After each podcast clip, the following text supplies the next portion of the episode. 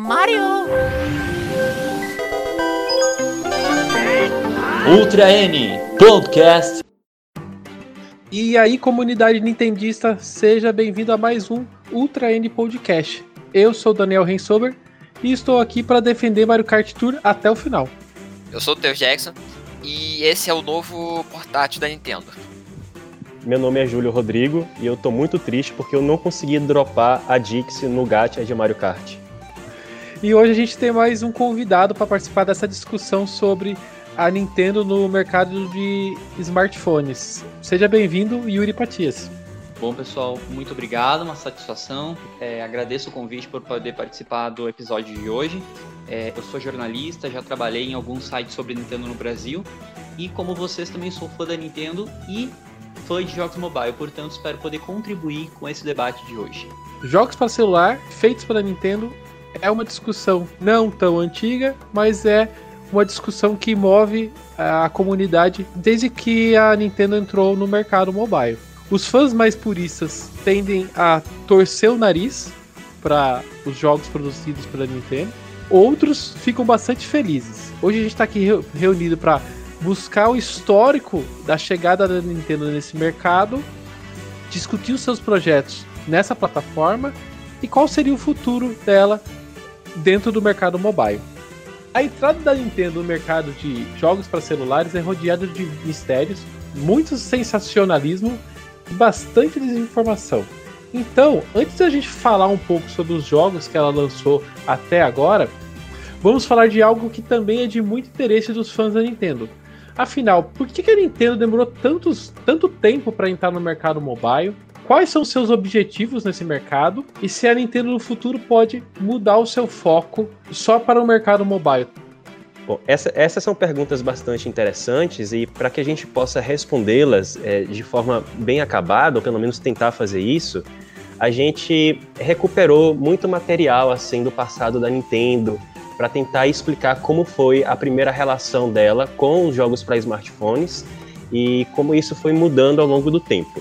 Nessas pesquisas que a gente fez, eu acredito que o histórico da Nintendo com jogos para smartphones, elas, ele pode ser dividido em quatro etapas.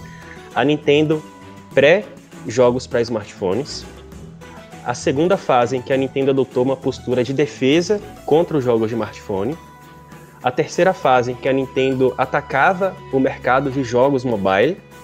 E, por fim, a quarta e última fase, que aparentemente é a fase que nós estamos nesse momento, que é a fase da Nintendo com aliança para o mercado de jogos para celulares. A Nintendo sempre foi uma companhia voltada para o mercado de massas. Ela tanto fa faz jogos para nós fãs tradicionais, como também para pessoas que não têm o hábito de jogar. E assim, a Nintendo sempre foi uma empresa voltada para fazer jogos para mercados de massa. Sim, sim como casos de jogos bem mais, mais simples e casuais. Ver casos que algum, alguns jogos da franquia Mario, tipo Mario Party, é, jogos de esporte, tipo o esporte, os jogos, sei lá, do Kirby, que são plataformas mais simples, e, e os casos de jogos mais, mais difíceis de adesão de um público em massa, como o caso, sei lá, do Fire Emblem e, e um Smash Bros. para um jogo quando você vai numa num caminho mais para ser jogo de luta mais competitivo. Eu não consigo, eu acho que não. Eu acho que mesmo Fire Emblem e Smash, ele, eles conseguem ainda trazer pessoas ali uh, para esse, esses jogos. Eu acho que a Nintendo sempre proporciona jogos inclusivos que conseguem não agradar só uma parcela da, das pessoas, mas sim uma, uma grande quantidade de pessoas ao redor deles. Sim, o Fire Emblem atualmente, porque se você jogar os anteriores do 3DS, não é qualquer um que conseguiria terminar aquele jogo, porque você não tinha a opção de, de desligar a morte permanente. Então seria algo muito difícil. E o Smash Bros, eu, eu diria mais é é, tem o modo casual e tem o modo que é mais para competitivo, que aí fica mais difícil de você entrar. É nessa questão que eu tava entendendo. Eu estou de acordo com essas perspectivas que vocês colocam, principalmente da forma como a Nintendo age para nivelar a dificuldade dos seus jogos. Isso, inclusive, é motivo de debate frequente entre os fãs, porque há sempre aquela imagem da Nintendo como uma empresa de lógica casual, não apenas é, no sentido de lançamento de jogos, como ficou conhecido o esportes é, e, e derivados, mas também porque ela tradicionalmente, depois da, da geração, a partir da geração Wii, ela começou a trabalhar uma lógica, uma, uma, metodologia que permite com que qualquer pessoa do casual hardcore consiga avançar em seus títulos, ainda que com camadas dispersas. Então, o um exemplo mais clássico atualmente é o Super Mario Odyssey. É perfeitamente possível que qualquer pessoa consiga vencer o jogo, porque ele precisa de um número mínimo de luas. Agora, na medida em que você é um jogador hardcore, você tem uma camada adicional, que é coletar as 999 luas. E aí sim você tem um desafio que concede a sua metodologia de jogo. Então ela consegue, como ninguém, nivelar com que o jogo tenha diversas camadas de dificuldade e possa ser jogado por qualquer um.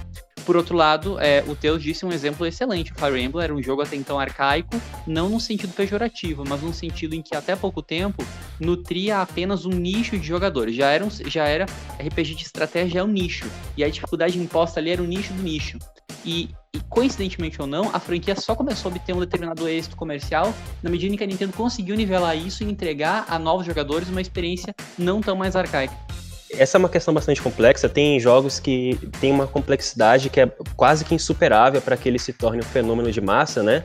Como Fire Emblem, a, a Nintendo fez algumas concessões para que ele realmente se tornasse mais populares, mas tem jogos que são essencialmente na sua gênese mais simples de você compreender, mais simples de você entender, apesar de também ter bastante complexidade escondida nas várias camadas, como Yuri disse. E essa é uma realidade é, principalmente das plataformas portáteis, porque elas são mais apropriadas para partidas rápidas e que funcionam independentemente da televisão. A Nintendo sempre teve um perfil bastante agressivo em, e eficiente em criar fenômenos de popularidade em jogos dessa natureza portáteis. A começar, por exemplo, o primeiro jogo do Game Boy foi o Tetris, que em plena Guerra Fria a Nintendo mandou seus executivos lá para a União Soviética para conseguir um contrato para lançar o Tetris para o Game Boy. E até chegar mesmo no Nintendo DS, que foi uma plataforma construída com o objetivo de atrair as pessoas que não tinham o hábito de jogar. Porque naquela época, quem não jogava, não jogava em nenhum lugar, nem em smartphones. Nintendo DS, este console que no mercado de consoles portáteis foi o mais vendido, com seus 154 milhões de unidades vendidas. É quase o dobro do PSP, né? Mostrando que a Nintendo ela meio que nadou sozinha nesse mercado por vários anos. É, no entanto, eu acredito que a chegada dos smartphones ela pareceu a primeira ameaça real da Nintendo nesse mercado porque os celulares, além de disputarem o uso do tempo com as plataformas de jogo dedicadas, eles ainda permitiam que esse mercado de massa pudesse usufruir de jogos sem a necessidade de gastar dezenas ou centenas de dólares em um portátil. Isso, era sempre mais, mais barato. Você ter com um smartphone na mão, você baixava ali mesmo no, sei lá, no Wi-Fi ou no, na sua internet, um jogo que era de graça e você podia se divertir bastante, por, por exemplo. O japonês no, no metrô tá lá jogando um negocinho rápido, tranquilo, diferente de você pegar um, um, um DS. Você vai ter que comprar um jogo para colocar e tem mais trabalho do que o, um smartphone. E até mesmo com o dispositivo portátil, né? Um celular você tá sempre com ele no bolso, né? Sim. Agora, um console portátil não necessariamente ele está no seu bolso. Pode ser que ele tá, tem que tirar da mochila, tem que tirar. É, talvez você não tá com ele naquele momento, então é muito mais é, certeza que, os, que o celular você vai estar tá na mão sempre. É. Razão pela qual, tão logo os smartphones começaram a alçar voos e demonstrarem sucesso, a Nintendo agiu rapidamente no sentido de lançar o Nintendo DSi, que justamente trazia consigo funções multimídia é, na tentativa de que as pessoas de fato fizessem do Nintendo DS um apetrecho de cotidiano tão qual o celular, ou seja, carregando no bolso para ouvir, para ouvir música, para tirar fotos e coisas do gênero. Não. Então, na verdade, é, na introdução do na introdução do desse podcast, o, o Júlio já havia mencionado coisas do gênero. A Nintendo de fato teve várias fases no que se diz respeito à sua relação com os smartphones. A, a inicial era a, uma espécie de negação e até mesmo comentários tóxicos, por assim dizer.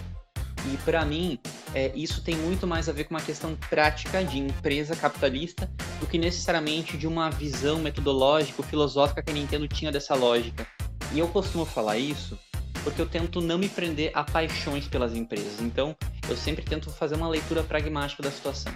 É, já foi dito aqui, por exemplo, que a Nintendo claramente se sentia. É, foi, acho que foi Teus que falou, no sentido de que a Nintendo estava ali concorrendo com, é, com um aparelho que você está no seu bolso cotidianamente, que você vai lá, baixa um jogo de graça, realiza o seu jogo ali rapidamente, ao contrário do DS, que era um negócio mais, vamos dizer assim, né, um tijolão, você tinha que comprar o cartucho do jogo, você sequer tinha acesso a um download é, via Wi-Fi, e ainda que tivesse, isso só foi ser possível a partir do DSi.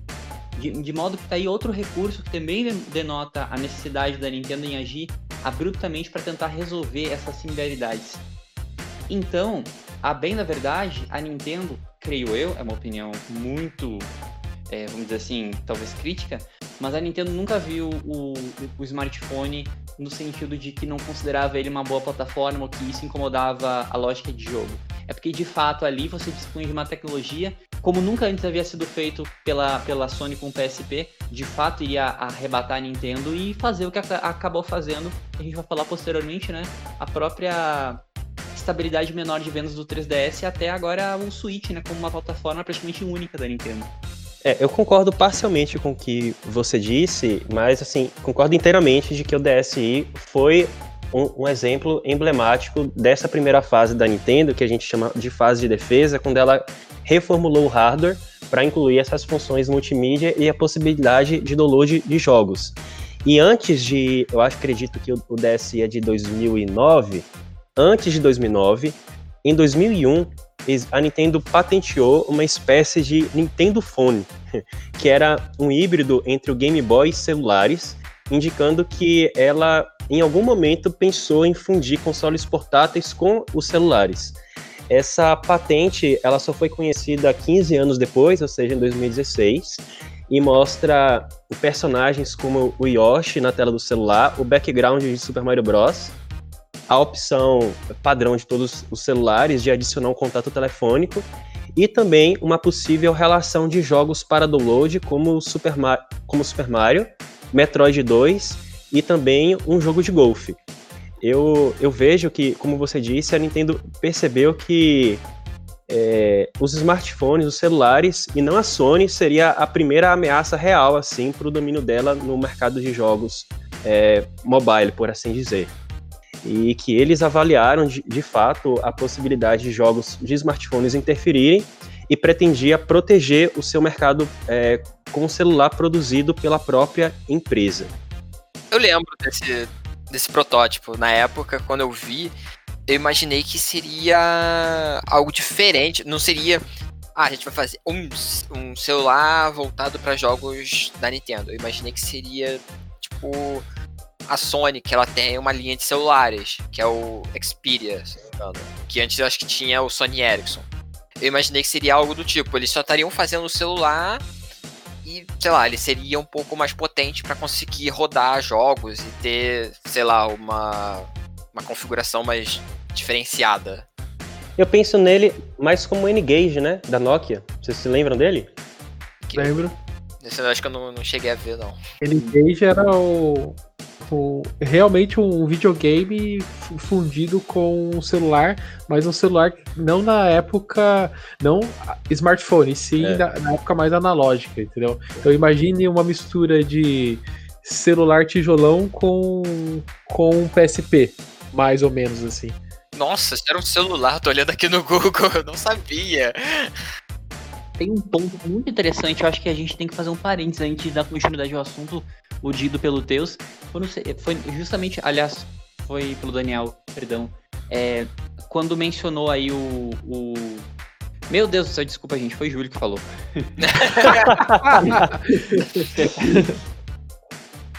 o Júlio mencionou o N-Cage e a gente tem que traçar aqui algo importante.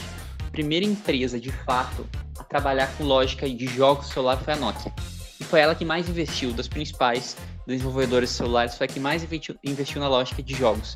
E aí combinando com a NK. Mas antes disso, o Teus havia mencionado dos aparelhos celulares da Sony da linha Xperia.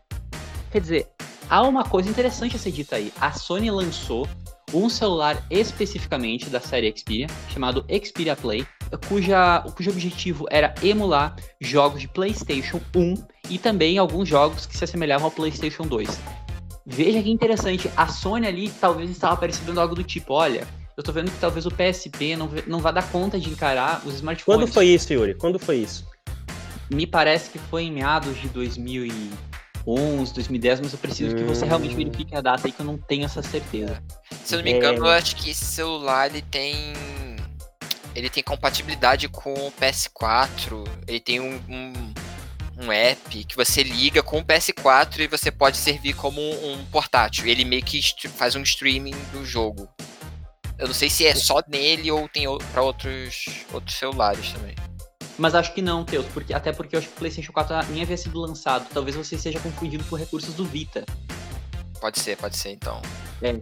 Mas, porque assim, o, o interessante dessa história é realmente perceber o seguinte: hum. a Sony, antes do PlayStation Vita, lançou esse, esse celular.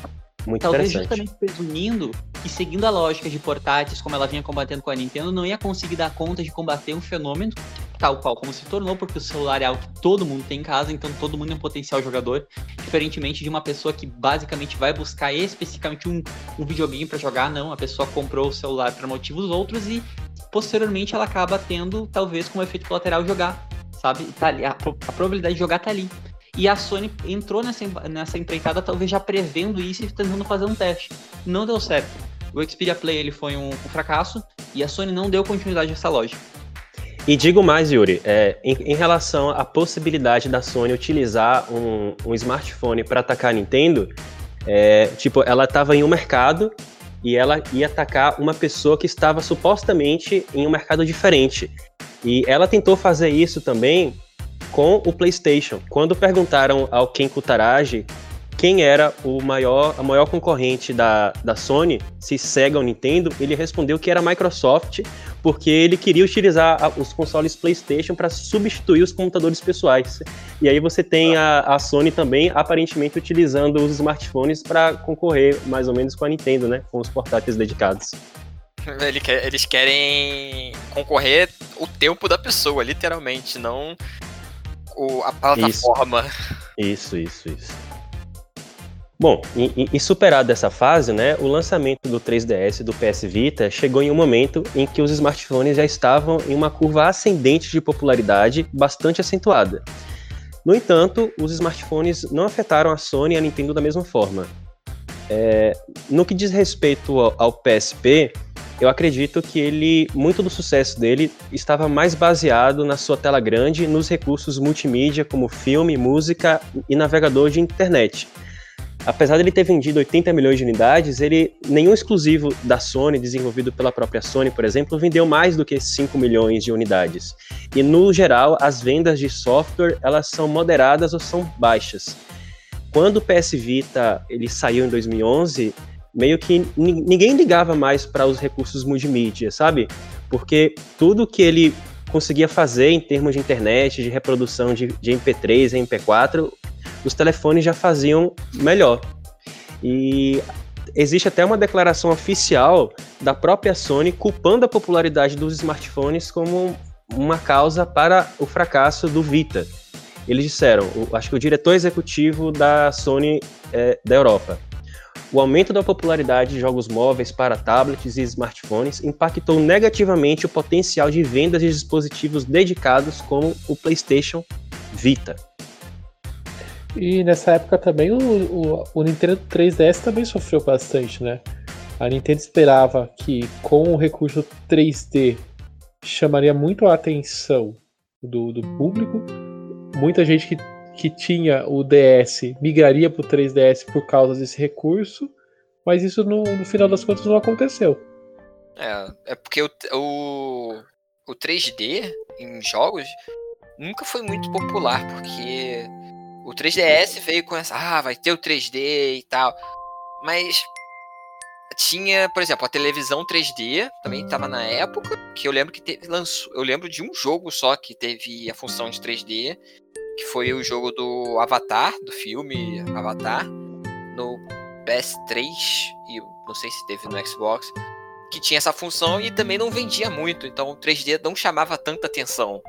E se você botar em conta um smartphone e um 3DS ou um Vita, as pessoas iriam comprar o smartphone que é mais barato e tem mais, mais coisas para fazer, né? Mais, mais recursos. A Nintendo caminhou ali, né? Como você bem mencionou. Nessa onda a gente teve um, foi uma espécie de segundo boom do 3D. A gente teve o primeiro lá pela década de 90, lá por meados 80, 90, que foi justamente quando a Nintendo teve outro fiasco, que foi o Virtual Boy. E aí então tava justamente nesse, nesse patamar altíssimo, tanto que a Nintendo fez questão de pronunciar isso no, no anúncio do 3DS, dos filmes, né? A, a começar pelo Avatar, que deu aquele escândalo do, da busca pelo filme em 3D. A verdade é que isso também, como você mencionou, não caía bem em jogos em 3D. Primeiro porque é, as pessoas têm vertigem com coisas do gênero, então você está movimentando ali é complicado. A tela não se fixava bem aos olhos, então o 3D perdia a potência muito rápido. Além disso, a bateria do 3DS também era muito pouca, então na medida que você ligava o 3D, ela caía muito mais rápido. E enfim, a história a gente já sabe. No fim, o, o 3DS acabou ficando só no nome, porque ele caiu em desuso dentro dos próprios jogos da Nintendo. É. Fez aparecer o 2DS. Correto. Agora, é, é, inegável que o impacto dos jogos para smartphones não, não foi sentido da mesma forma é, pela Nintendo do que foi com a Sony. O 3DS pode ter vendido uh, um pouco mais da metade do seu console anterior, mas a Nintendo ofereceu. A Nintendo não estava concorrendo com recursos multimídias com celulares. A Nintendo ofereceu uma linha de software dedicada e exclusiva, bastante competente, e acredito que isso foi fundamental para que o 3DS conseguisse escapar é, dessa interferência dos jogos para smartphones. No entanto, é, por incrível que pareça, quando o Wii U foi lançado, a Nintendo deu alguns passos que parecia que ela queria utilizar a concepção do Wii U e utilizar a própria empresa para atacar diretamente ou indiretamente os smartphones. E quais são as evidências que poderia assim reunir para essa suposta fase do ataque? A primeira é que quando o iPad foi revelado, o ex-presidente da Nintendo, Satoru Iwata, fez algumas críticas para esse novo aparelho, chamando ele apenas de um iPod com tela maior e falando que não ficou surpreso com o iPad. Não é usual, não era muito usual o, o Satoru Iwata é, é, fazer comentários desse tipo, né? Na época a gente ainda não conhecia, o, em 2010, quando ele foi revelado, a gente não conhecia o, o, o Wii U ainda. Na época do lançamento do Wii U, eu fui um daqueles que não entendeu. Eu pensei que ele era um híbrido, porque eu pensava que o. O um periférico do Wii. Não, eu, eu, eu entendia que era um, uma sequência. Eu, isso eu entendi. Que o Wii U era uma sequência. Era como se fosse o Nintendinho, Super Nintendo. O Wii, Wii U. Só que eu entendia como se ele fosse um. Um acessório. Não, um híbrido. Ele fosse, tipo, o Switch que é um híbrido entre console de mesa e portátil. Eu imaginei que é era assim. isso. Eu imaginei que o gamepad você jogava na televisão, mas sei lá, você apertava um botão e virava um portátil para você andar por aí. Ele era um, um tablet também, tipo, ele era um, um, um console de mesa barra portátil tablet. Então eu, e eu, era, eu né? Até por ali, mas de forma extremamente limitada. É. Você tinha, você tinha um espaço ali de alguns metros, poucos metros, que tinha que estar conectado ao Wii U. É, você e todo podia, mundo... sei lá, no banheiro, já, já perdi o sinal. Perfeitamente. Não, não pode ter parede, entendeu? Hum. Eu já achava que mundo... era um portátil portátil, tipo, ah, eu vou levar pra escola pra jogar com meus amigos. Eu imaginava isso. E, e, assim, e a segunda razão pela qual eu acredito que a Nintendo tinha uma posição ofensiva com, em relação aos smartphones é que a concepção do Wii U ela foi baseada no livro Alone Together. Ele circulou todos os escritórios da Nintendo e foi utilizado como inspiração para fazer com que o Wii U fosse uma tecnologia capaz de unir as pessoas no mesmo ambiente e oferecesse uma experiência distinta das experiências solitárias propiciadas pelos celulares. E você vê bastante nos comerciais desde a revelação é, do Wii U e, e, seu material de marketing é, é, é sempre a família em torno do console. Não, desde o Wii. A partir do Wii, ele, ele quer um videogame da família. O Wii para todo mundo, o Wii U para todo mundo da família. Não, mas não, o, o Wii é muito mais focado no sensor de movimento. O Wii U é muito mais focado na família é, todas as peças de, da, da, revelação do Wii U, você vai ver que é a, a família se reunindo para jogar um game do Wii U. O que eu penso disso tudo é que se as pessoas se reúnem em casa, os seus amigos, a sua família, os seus conhecidos, e cada um fica utilizando individualmente os celulares, aquilo não é interessante para os negócios da Nintendo, porque ela quer que a, quando você chega em casa, você jogue um, videogame apresente aquele videogame para os seus conhecidos. E assim faça um marketing gratuito para as plataformas da Nintendo. Então, assim, essa, esse apelo pelo multiplayer local, essa concepção do Wii U como uma plataforma para integrar as pessoas tem relação com essa propaganda boca a boca, coisa que esse comportamento solitário dos smartphones seria contrário assim aos interesses da Nintendo. Então assim, é mais ou menos na linha do que o Yuri falou no início, que a Nintendo via como uma ameaça, né? É, mas de qualquer forma, essa, o, o Satoru Iwata, logo após a revelação do Wii U, ele falou um pouco sobre esse, a influência desse livro e ele mostrou a foto de uma família reunida numa sala de estar, onde todos estavam fisicamente juntos, mas cada um deles estava sozinho olhando para celulares e tablets. E os comentários do Iwata sobre isso são bastante interessantes. Ele disse, por exemplo, acreditamos que podemos resolver esse problema juntos. Embora a maioria das empresas de eletrônicos possa estar feliz com o fato de que os usuários estarem prestando mais atenção ao hardware do que com os amigos ou familiares, a Nintendo não está a Nintendo quer mudar a maneira como as pessoas interagem com seus eletrônicos, de um portal para o mundo virtual para uma ferramenta virtual que você pode usar para interagir com as pessoas próximas e distantes. A Nintendo pode, até ter essa vontade de, de reunir as pessoas ao redor do console, mas no final das contas ela não conseguiu atingir esse sucesso com o Wii U e, e, e ela reuniu muito poucas pessoas na frente do console. Não, de fato, a execução não foi das melhores, né? Mas a Nintendo falando é, sobre isso, dizendo que a tecnologia, dizendo, por exemplo, que, se, que eles tinham que perguntar o que isso significa para a natureza das relações humanas no futuro, parecia a sua avó reclamando que estava muito tempo no celular, né? É. além, além disso, essas colaborações, é, Júlio né, traz, a, traz à tona essa questão filosófica em volta desse livro, é, isso está muito claro no ecossistema do Wii U. E aí eu quero declarar o ecossistema do Wii U nas seguintes perspectivas. O Daniel já mencionou ali um ponto importante, né, do, da publicidade voltada à família reunida jogando. E ainda que também existisse no Wii, mas de fato com um, um, um foco maior no sensor de movimento do console, é, o ecossistema do Wii U, ele, tra ele traz isso à baila. Quando você acessa o Wii U, você tem um monte de mis de várias pessoas ali aparecendo na sensação de, oh, eu não estou sozinho, tem várias pessoas jogando e comentando. E onde é que elas faziam isso? Em uma outra aplicação que a Nintendo criou, que foi o Miiverse. O que, particularmente, eu acho uma tragédia eles terem abandonado aquilo, porque eu realmente achava muito legal. Então, eles traduziram... Tem um sucessor espiritual dele, que foi o Mitomo. Bom, então seria melhor ter ficado sem sucessor espiritual, né? Virou espírito também. Virou, exatamente. Então, assim, você também tem o Wii U Chat. Bom, o Wii U Chat não foi. É, era uma coisa muito arcaica para época. Você tinha que se desligar de todas as aplicações para fazer uso dele.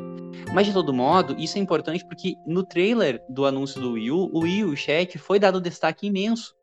Então, essa interação, como se você. Oh, poxa, eu estou aqui num aparelho, ainda que eu esteja um a um, eu a TV, ou eu e o Gamepad, é, eu estou com várias pessoas ao meu redor. Elas estão interagindo comigo ali pelos bonequinhos Mi, ou pelo Miiverse, ou porque eu posso chamá-las lá pela chamada de vídeo.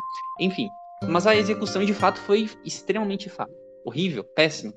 Bom, é, mas é, falhas na execução à parte, né? Uma coisa é a execução, outra coisa é a teoria. A teoria do Yu era bastante incrível, assim. Na época eu fiquei bastante interessado e até emocionado, assim, com a forma que a Nintendo estava abordando é, esse problema gerado ou decorrente do uso dos smartphones.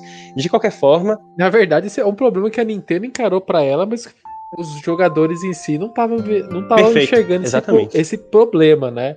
E quando você não tem um problema, você não, não tem Exatamente. e outra coisa, é, o, uma empresa nunca deve tentar educar o mercado consumidor. Perfeitamente. Com isso, o Wii U não fez sucesso. Não vendeu o que a Nintendo gostaria. E teve que se adaptar ao novo tipo de mercado, né? Porque o Wii U não tá funcionando. Vamos adaptar, vamos tentar achar um dinheiro onde diferente e tal. Né? Aí eles foram pro mobile. O Wii U, infelizmente, foi um, um, grande fracasso de vendas e, em decorrência disso, a Nintendo amargou três prejuízos financeiros consecutivos, os primeiros em 30, 40 ou 50 anos de empresa, fazendo com que ela reavaliasse a sua posição em relação aos smartphones. Agora, mesmo durante os primeiros anos de prejuízo do Wii U, o Shigeru Miyamoto, por exemplo, ele continuava atacando os jogos para smartphones quando questionado se a Nintendo faria jogos para essa plataforma. Por exemplo, ele dizia que os jogos da Nintendo são pensados para trabalhar em hardwares proprietários e que os celulares ofereciam experiências solitárias e, exclu e excludentes e, portanto, contra a essência da Nintendo.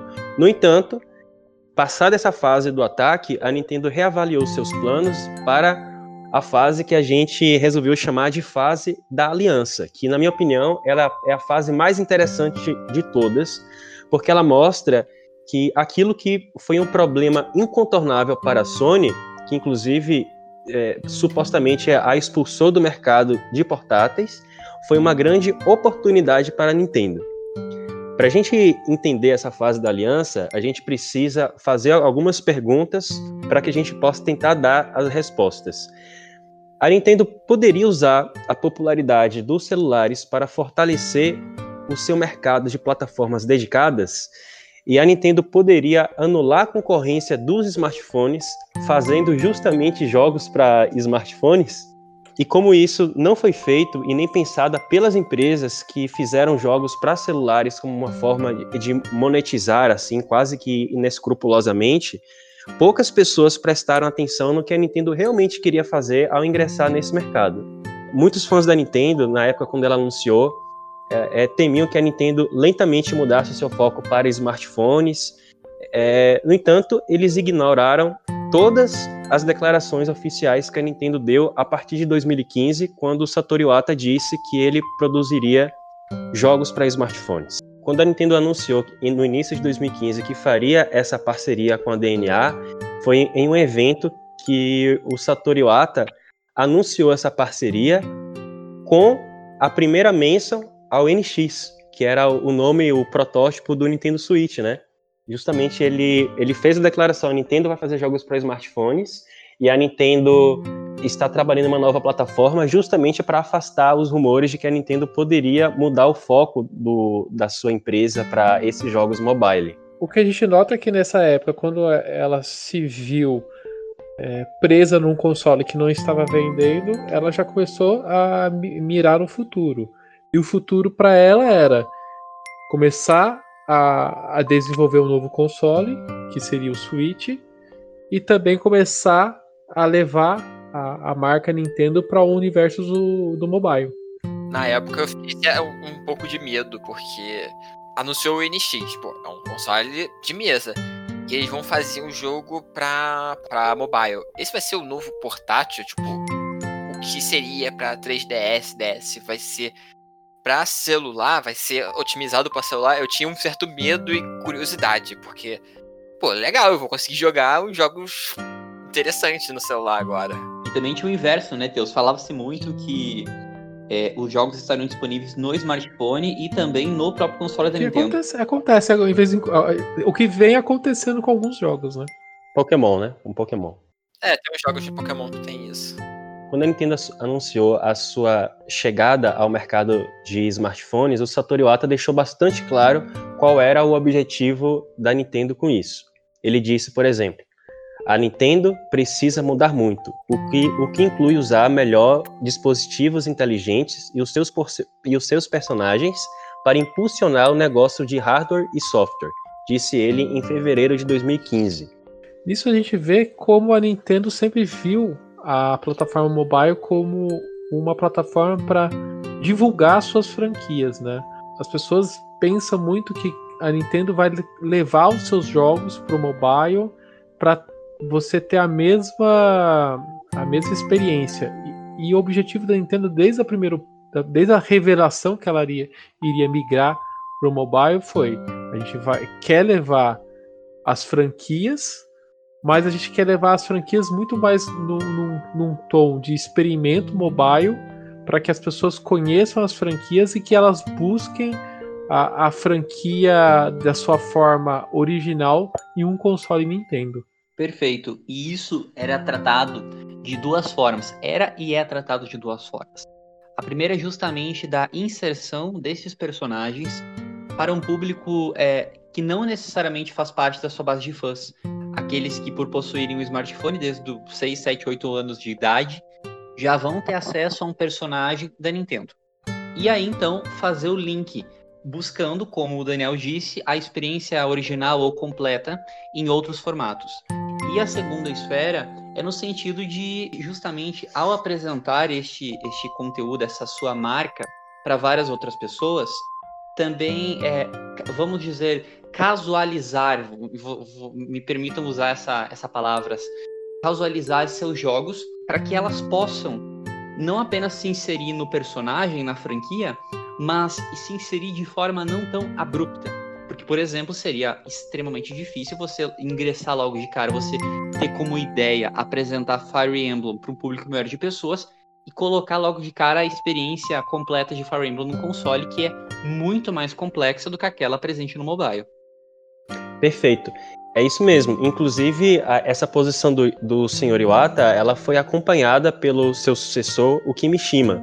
Disse, por exemplo, com a intenção de maximizar a população que interage com as propriedades intelectuais da Nintendo, vamos entrar também no ramo de games para dispositivos inteligentes, com o objetivo de gerar receita e lucro disso, mas também de criar uma sinergia com o negócio de plataformas dedicadas. Falando em público, isso é um, acho que é um dos pontos mais relevantes da, da, dessa discussão, né? Hoje, o setor de jogos para celular corresponde a um público de 2,6 bilhões de usuários no, nos smartphones, segundo uma pesquisa da Newzoo. Se a gente for comparar esse público de bilhões que a gente encontra no smartphone com o público que a Nintendo tem em seus consoles, você vê como é bem diferente o volume de pessoas.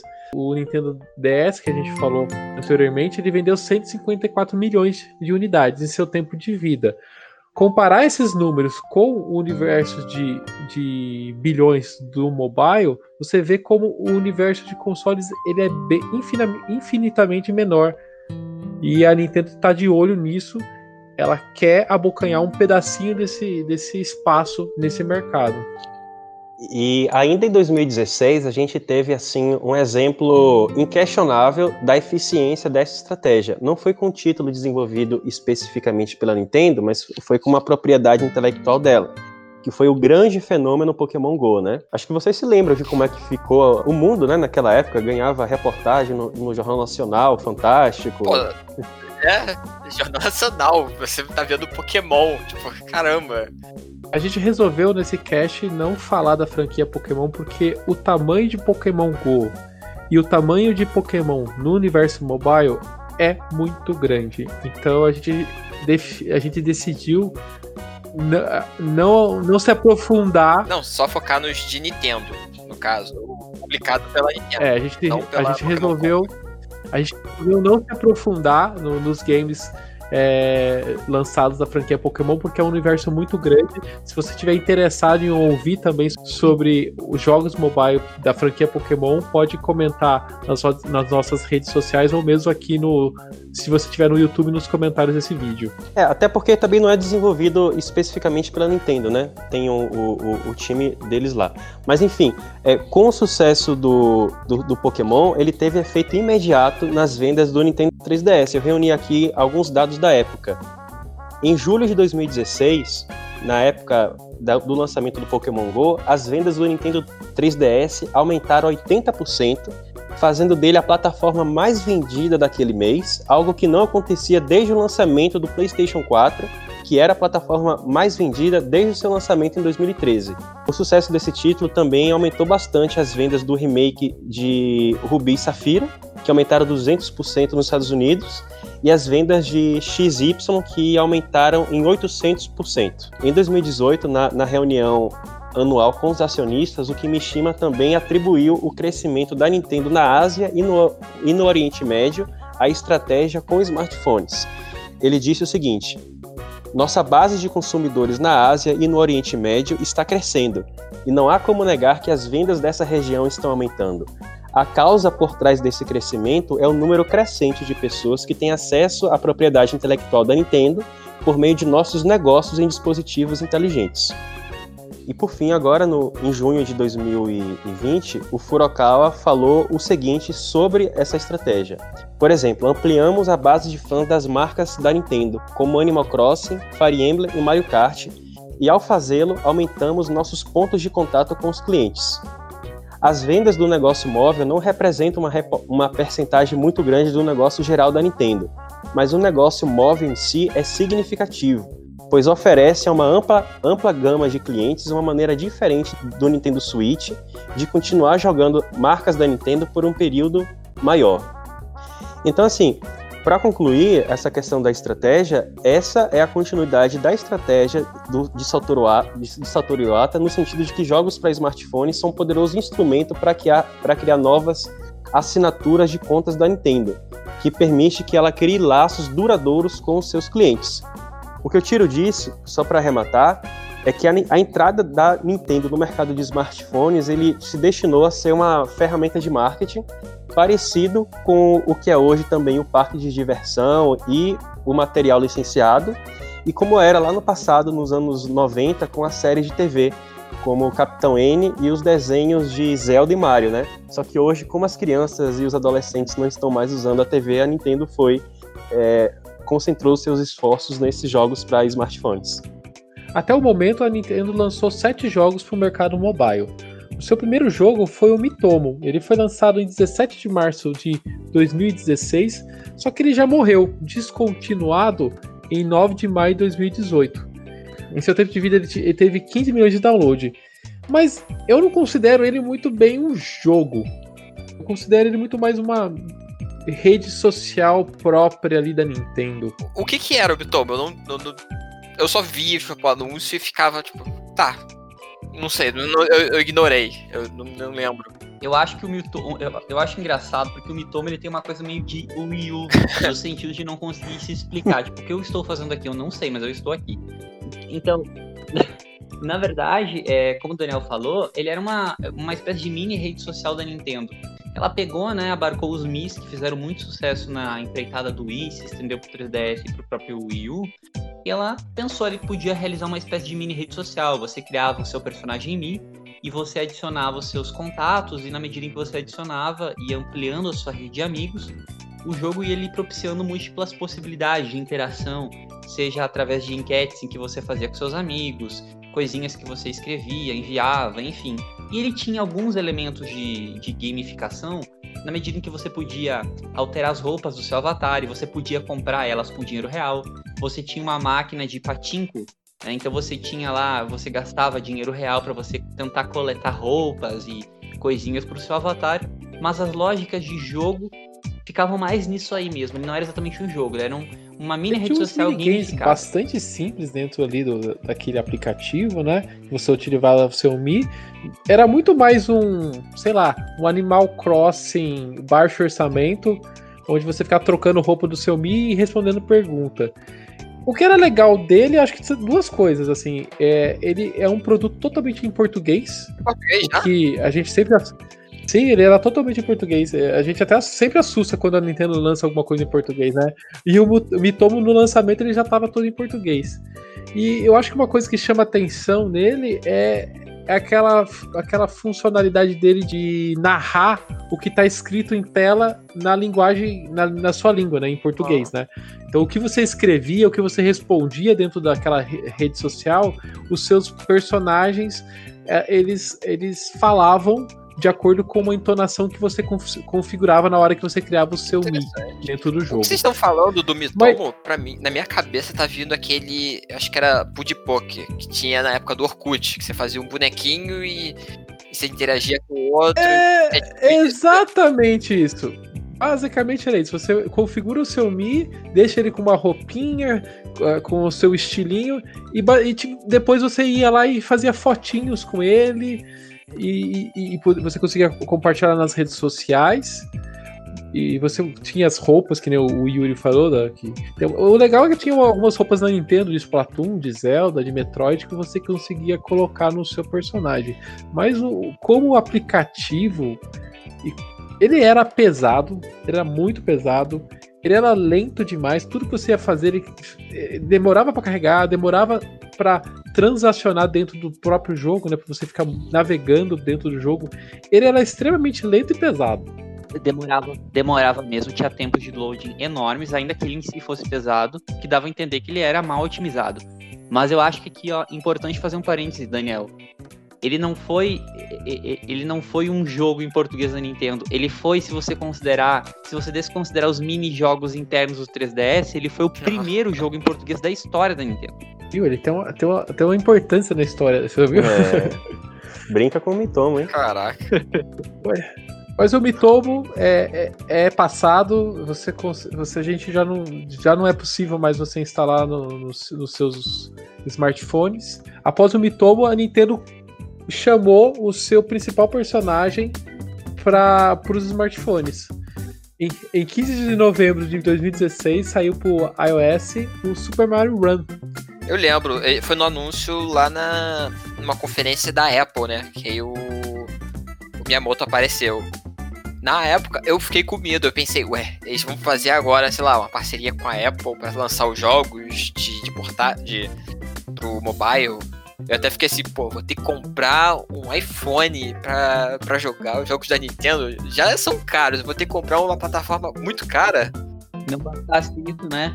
os memes que sempre existiram é, de fazer é. um comparativo de que a Nintendo era a Apple dos videogames. Então aquilo lá foi realmente uma, uma histeria. E no fim das contas, será que eu, eu, só testei o, o início e depois eu vi que tinha que pagar depois de um tempo. Eles deram, tipo, uma versão demo do jogo, entre aspas. O Super Mario Run, ele leva o Mario para as telinhas, primeiramente do iPhone, e ele demorou um pouco mais para chegar no Android, ele demorou três meses para ser lançado para o Android ele leva a estrutura do New Super Mario Bros. para a tela do celular, mas diferente do, do jogo do, do, jogo do Mario, onde você é, controla por um direcional o, o Mario e pula é, usando botões. No, no, no, smartphone você não tem essa possibilidade, então você usa o toque para apenas fazer ele saltar. Então o, o, ele acaba se tornando um, um, runner, né? Um modo de jogo bastante conhecido nos smartphones. O Mario corre sozinho, a, a única ação que você tem que fazer na tela é tocar. E esse toque faz o Mario saltar pelo cenário. É, e você e durante as, as fases você deve colher a, as moedas, estrelas e itens para conseguir chegar até o, chegar ao final da, da fase e, e pegar o, o. Eu lembro que mais ou menos na época, não sei se foi antes ou foi depois, a SEGA também anunciou um jogo do Sonic. Só que era Sonic Jump. Aí as pessoas paravam assim, ué, não é o Mario que tinha que ser o Jumpman e o Sonic o que corre? Eles inverteram. inverteram é. Essa jogabilidade runner de Mario, ela teve um, primeiro experimento no New Super Mario Bros. 2 do 3DS. É, algumas fases é, o Mario entrava dentro do canhão, o canhão disparava, então ele começava a correr automaticamente e você também só precisava pular. Então, ele. Não sei se ele fez um teaser desse Super Mario Run, mas é, eu acho que foi o, o, o início dele foi no, no New Super Mario Bros. do 3DS. Agora, em termos práticos, falando, enfim, do, da justificativa de Super Mario Run, eu achei e continuo achando um jogo excelente naquilo que se propõe. Eu acho que ele é um jogo com um objetivo muito claro, ele é de fácil manuseio e o conteúdo que ele dispõe é um conteúdo muito rico, ainda que diminuto, propriamente por razão da, de ser um jogo para celular, naquelas condições e com preço reduzido. E eu acho que o que vale mencionar aqui em si não é nem o jogo, eu acho que é a questão da monetização desse jogo e o que isso acarretou. A Nintendo implantou no, nos smartphones a lógica que ela vinha implantando tradicionalmente com todos os seus jogos no resto do tempo. É, você paga pelo jogo. Não há microtransações no jogo. Eventualmente, se existissem, seriam poucos DLCs com conteúdo. Mas não no caso do Super Mario Run, que desde o início custava 10 dólares. E seguia uma lógica que o Sr. Iwata, o Satoru Iwata, defendia brutalmente, que era do Free to Start, ou seja, você tem acesso a um conteúdo gratuito no início do jogo, mas o conteúdo posterior você precisa pagar.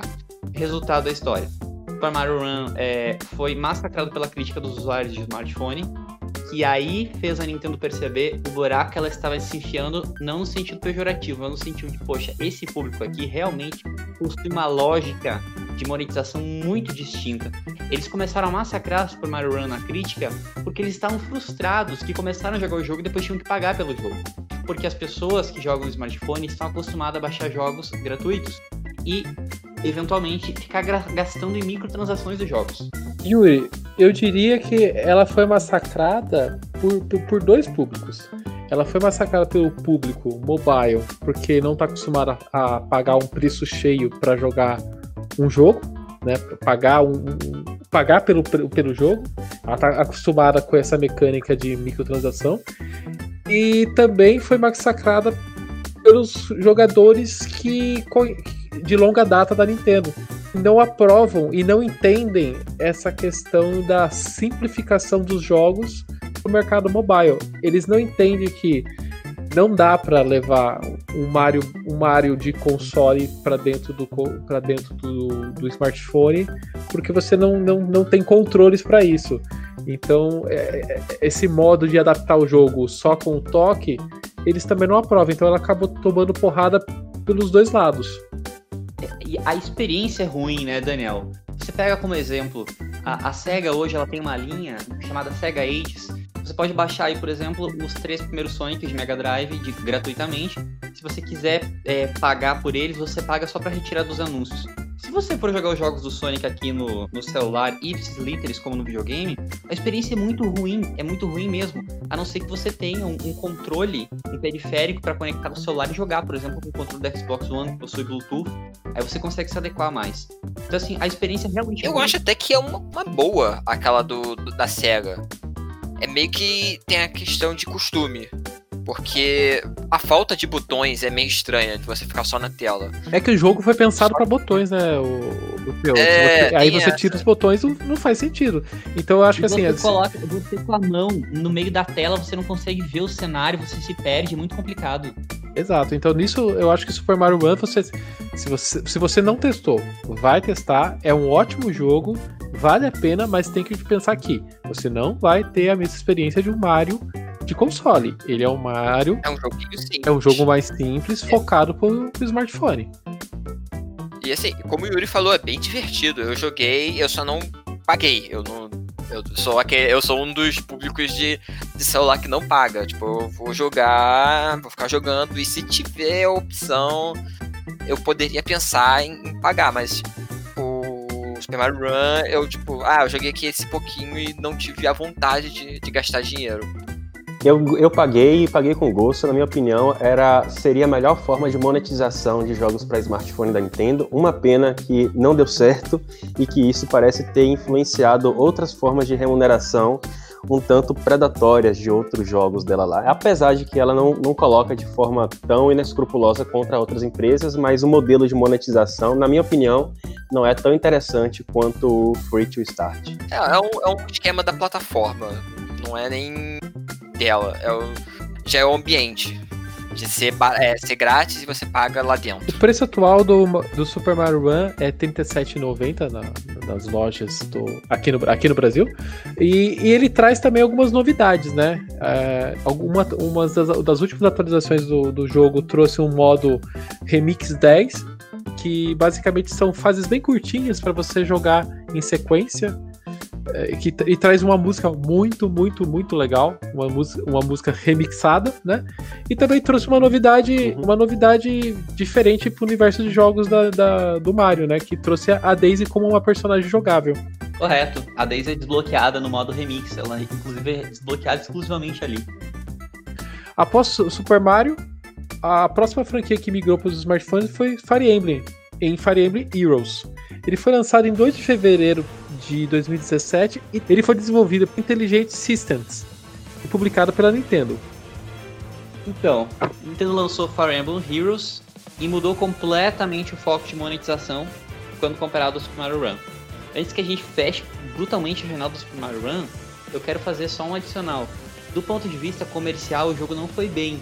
Porque a gente não sabe se ele conseguiu cumprir o papel de franquia que levou o nome de Mario para outros públicos. Talvez ele tenha feito isso. E esse era o objetivo principal. Acho que a gente não pode perder isso de vista.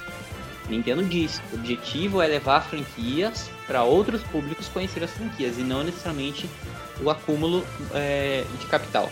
Mas Fire Emblem Heroes, ele chegou com o modelo perfeito para celular. Ele é um jogo free. Ele é, não é free to start, ele é free mesmo.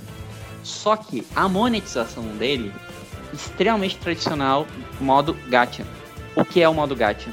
São basicamente uma espécie de bingo dentro do jogo, uma, uma loteria em que você tem que ficar gastando e gastando e gastando dinheiro para ficar sorteando um personagem específico que você quer tirar, de uma raridade específica, de um level específico, enfim. E é um sistema bem predatório, mas que culminou num sucesso abismal do ponto de vista de receita. Ainda que, e isso é interessante, o público que baixou o jogo e que continua jogando o jogo é imensamente menor do que aquele que baixou e jogou Super Mario Run. Eles testaram menos, mas é mais engajado em gastar dinheiro. Tipo, muito, muito mais gente foi no Mario Run. Porque é Mario, todo mundo conhece. Diferente do Fire Emblem, ninguém conhecia, mas tipo, um pessoal, ah, vou testar, vou ver como é que é esse negócio. E chamou muita atenção, porque aqui, o sistema de gacha dele é bom, porque ah, você pode pegar um personagem ou pegar cinco e lá tem as, os orbes e sempre tem evento novo. Tipo, a cada. Acho que a cada mês eu tenho um novo. Uma nova seleção de novos heróis. E em certas temporadas, tipo, verão, é, na época de primavera, no Natal, eles botam com evento com os personagens com roupinhas diferentes. Tipo, Mas eu acho que vocês estão eu acho que estão simplificando muito o sucesso do, do, jogo, porque assim, eu acho que o maior sucesso do Fire Emblem é ele conseguir adaptar de forma amigável o esquema de jogo do Fire Emblem para uma tela para uma tela de smartphone. Ele, ele consegue transportar a, a experiência que você tinha nos portais da, a experiência que você tinha nos portáteis da Nintendo para uma tela dividida em 8 por 6 blocos e onde você consegue movimentar o seu esquadrão. Então eu acho que a mecânica de gacha se, adaptou muito bem à mecânica de Fire Emblem. Então você joga o jogo, você é, faz, participa desse sorteio, mas na hora que você leva esses personagens para o jogo em si, ele se adapta muito bem à, à, à experiência original do, do jogo, entendeu?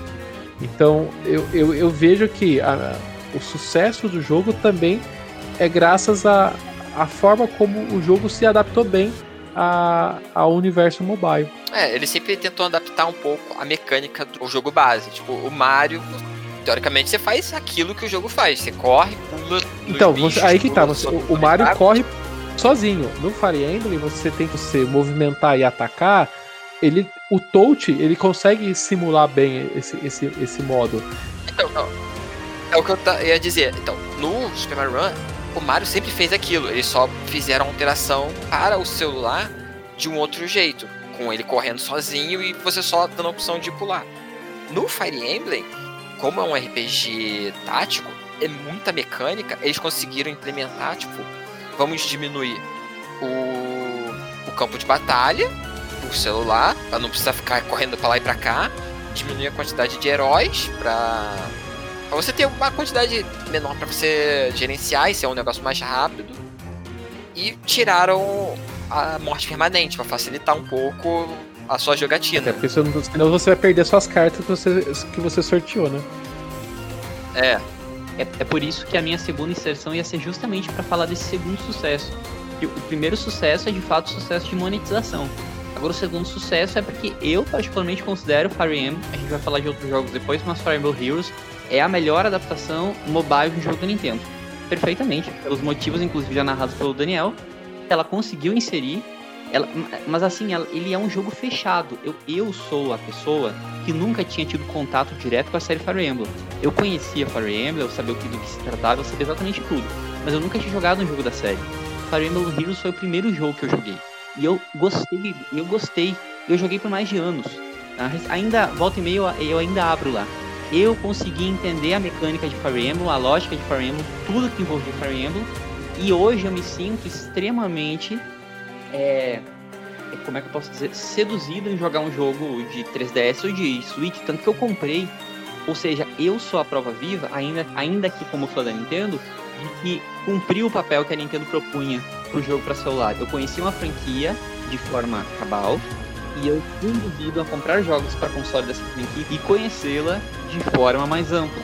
Eu fui uma dessas pessoas que eu comecei com Heroes, eu fui jogando, eu gostei de muitos personagens, eu amei e eu, eu sempre gostei um pouco de, de RPG tático. E depois eu fui comprar no 3DS e fui entendendo mais. Então foi um ciclo de eu vou do 3DS pro mobile, aí eu volto pro 3DS, depois eu voltei pro mobile, comprei o do Switch e fico sempre nesse ciclo. Eu sempre tô voltando a jogar no, no mobile. E sempre tô aprendendo um pouco mais de mecânicas, porque mesmo no mobile, ele simplificando, ainda está lá tudo da essência. O triângulo de armas, que tem no jogo, que é tipo pedra, papel, tesoura dele, só que é espada, machado e lança. As outras armas, o efeito que tem na, em montarias, se o personagem tem armadura, ou, ou ele tá, sei lá, no cavalo, ou no Pegasus, ou se transforma em bicho.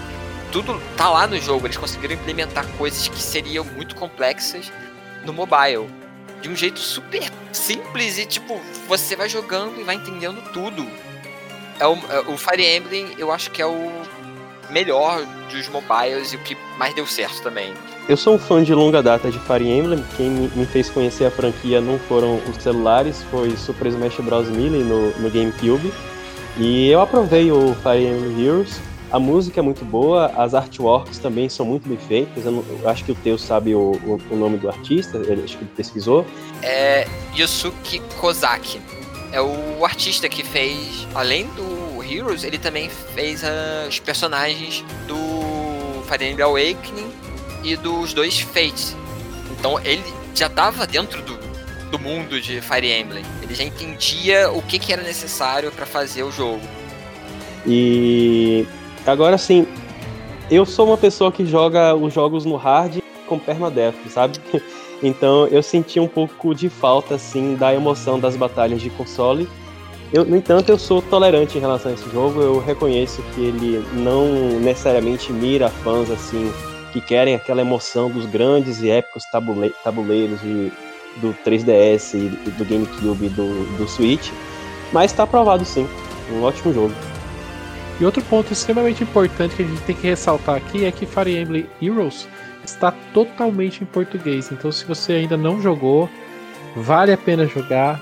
Baixa, ele, ele tá todo em português. Vocês vão com certeza se divertir muito com ele. Em 21 de novembro de 2017 foi lançado mundialmente o Animal Crossing Pocket Camp. Ele foi desenvolvido pela, pela equipe interna da Nintendo e pela ND Cub, que vem desenvolvendo a franquia Mario Party desde a edição 9 e também trabalhou no Animal Crossing Amiibo Festival para o Wii U. No que re refere-se ao Animal Crossing Pocket Camp, eu acho que a situação ela se enquadra em, uma lógica a longo prazo, porque eu não acho necessariamente o jogo muito bom, não no sentido de que ele não é algo bom, mas é que eu não sinto que ele consiga traduzir de forma efetiva o sentimento que é jogar Animal Crossing. Vamos pegar um pouco no seguinte sentido. Animal Crossing é uma franquia que você começa literalmente com nada e você vai, vai tendo um senso de progressão diariamente.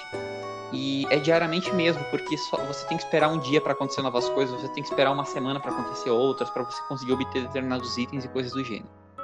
E você tem uma liberdade de ficar fazendo diversas atividades todos os dias, e todos os dias elas vão ter uma lógica diferente. O problema dessa versão mobile na minha opinião, é que você tem uma série de limitações das ações que você pode tomar por dia. Ainda que ele esteja no cerne essa questão de que cada dia tem uma coisa diferente e as coisas se alteram a depender da estação e coisas do gênero, a verdade é que ele fica completamente comprimido a partir do sistema de monetização. Então, ele trava, ele capa e muito a experiência original e efetiva e feliz que é o Animal Crossing. De modo que. Ele, ele, ele, ele trava meio que o jogo pela monetização. Você precisa pagar com dinheiro Hum, real pra conseguir con- conteúdo. Não, não é que você precisa pagar por conteúdo, mas é que eu vou te dar um exemplo. Você vai lá pescar peixes. Você, tem, você não pode ficar pescando mil peixes por dia, entendeu? Então você tem. É como se você tivesse uma espécie de estamina dentro do jogo, algumas ações. Então você, você vai construir alguma coisa e você tem que esperar uma estamina. Você tem uma estamina lá. Pra você utilizar Ah. a estamina, você tem que usar dinheiro, entendeu? O, não é que o jogo te impede de realizar. Essa questão da estamina é o que é usado em muitos jogos mobile, né? Você, você consegue fazer É. algumas ações ou jogar algumas partidas. É, igual o Fire Emblem Exato, que a gente né? falou antes. É, também tem isso. Você tem uma quantidade de partidas, tem a estamina, ela vai gastando.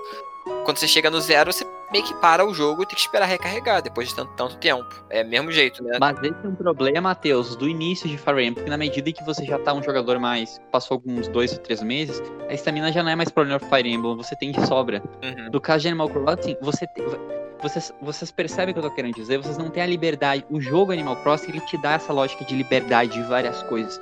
E a versão mobile, é, ela te capa. Não é uma experiência completa. Não me soa bem.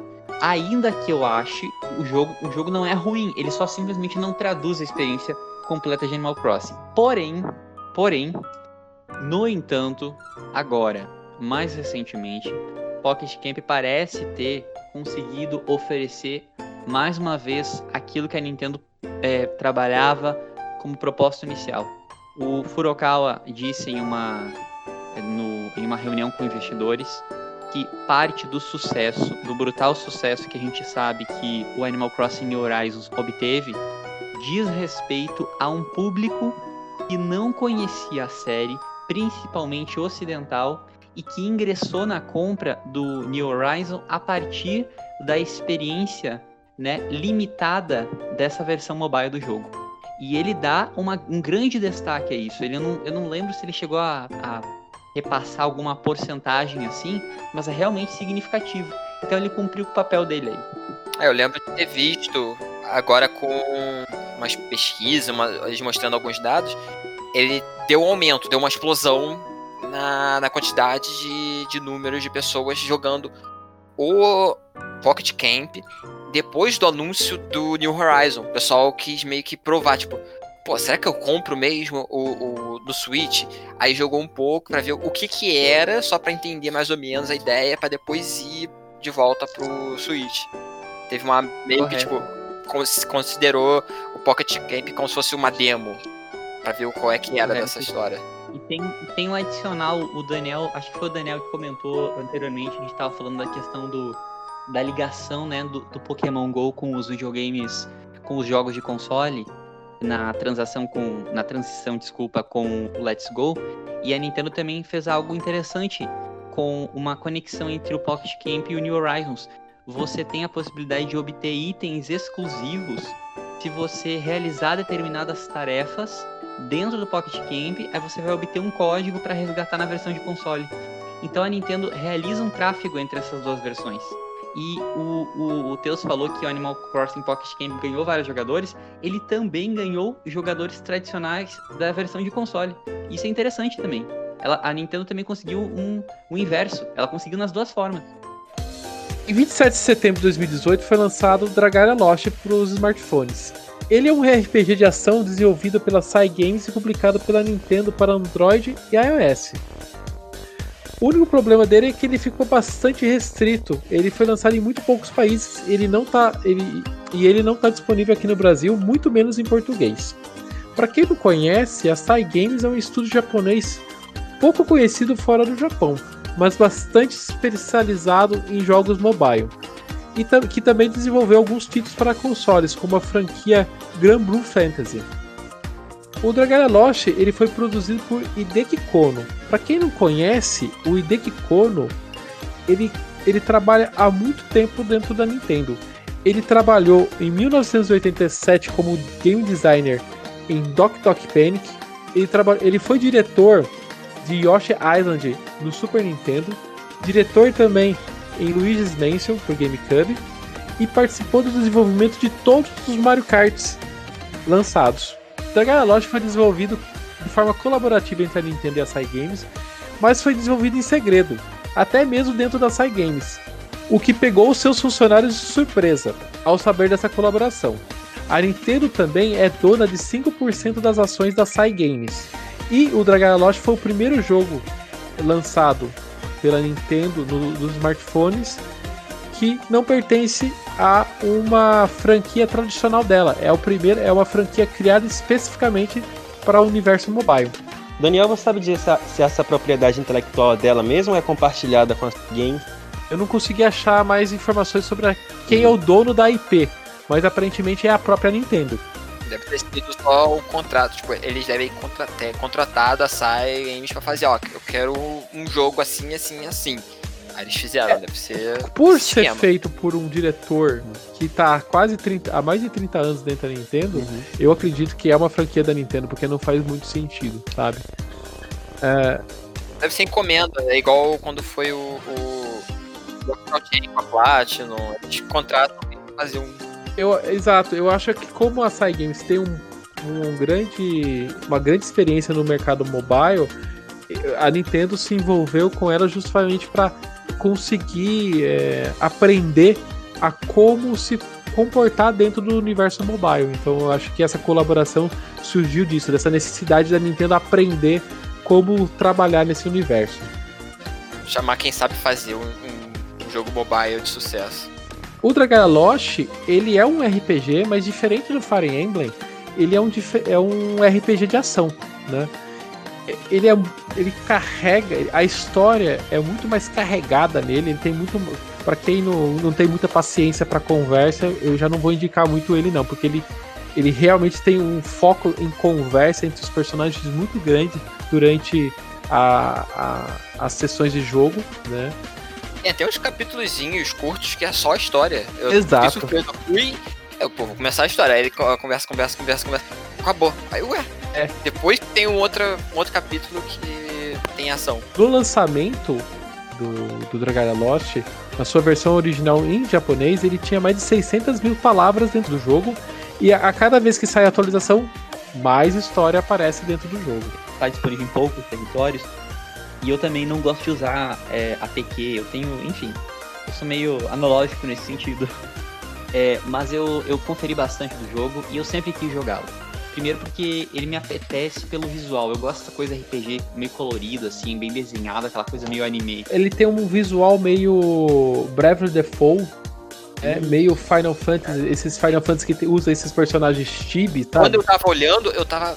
Eu vinha pra mim vários jogos de, de DS, 3DS, a modelagem dos personagens que é chibizinho, pequenininho, e tem o personagem desenhado do tamanho normal. E ele é, o, o, o público que joga ele, os fãs, é, as críticas que o jogo recebeu foram muito boas. É um jogo considerado muito bom. Mas o que eu acho, o que eu acho mais legal é, de fato, isso também que o Daniel falou. É um jogo desenvolvido para smartphone, uma franquia, uma IP que nasceu no smartphone. Portanto, ele possui particularidades que nenhum outro jogo da Nintendo para smartphones possui. Ele nasce ali, então a forma com a qual ele se desenha é muito interessante. Razão pela qual, meu Deus, assim, ó, um sonho nesse momento, nessa lógica de mercado mobile da Nintendo, é que esse jogo fosse expandido para mais territórios. Eu duvido muito, né? Mas eu, eu também acho esse jogo bastante sedutor. RPG de ação com conteúdo de fantasia medieval, né? Acho que para quem é fã de Zelda assim, e de Xenoblade, a gente já fica automaticamente empolgado. Então, e mais, falando em Xenoblade, sabe que visualmente, sabe que jogo esse esse esse Dragaria Lost me lembra? O Soma Bringer, que foi o, o primeiro jogo que a Monolith Software lançou pro DS quando depois que a Nintendo adquiriu a, a, a empresa, sabe? Sim. Seria interessante lançar aqui. Agora eu só tenho as ressalvas em relação à forma de monetização, né? Gacha e microtransações, é, sinceramente, não é uma coisa que eu gosto muito. É, mas é um esquema que ainda não se descobriu como fazer direito no, no, no mobile. Olha, sabe, eu vejo esse jogo assim, ó. Quanto é que custa? 150 reais? Ok, paguei e, e quero jogar o jogo. e, eu acho interessante que a, a, mecânica dele, por ser um RPG de ação, ele conseguiu fazer muito bem, que é tipo arrastando o dedo e tal, aí você clica e... É, você movimenta, você movimenta o personagem, na verdade não só o personagem, porque na verdade você tá sempre com uma trupe ali, né? São quatro personagens, então é. você, você, você, você controla o líder, né? Arrastando o dedo pela tela, ele aparece uma seta para indicar a direção, e com o, o, o, toque na tela você dá o, o, golpe ou o, você rola com o personagem.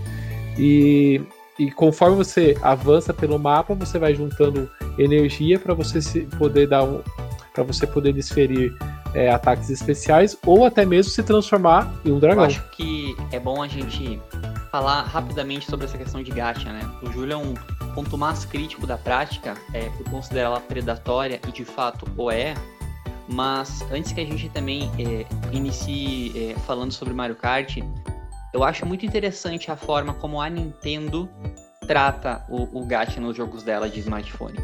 Para alguém como eu que está acostumado a jogar jogos mobile e, e, conhece muito bem a prática do gacha, eu posso dizer com muita tranquilidade que os gachas da Nintendo são muito justos. Existem umas classificações que a gente menciona, né?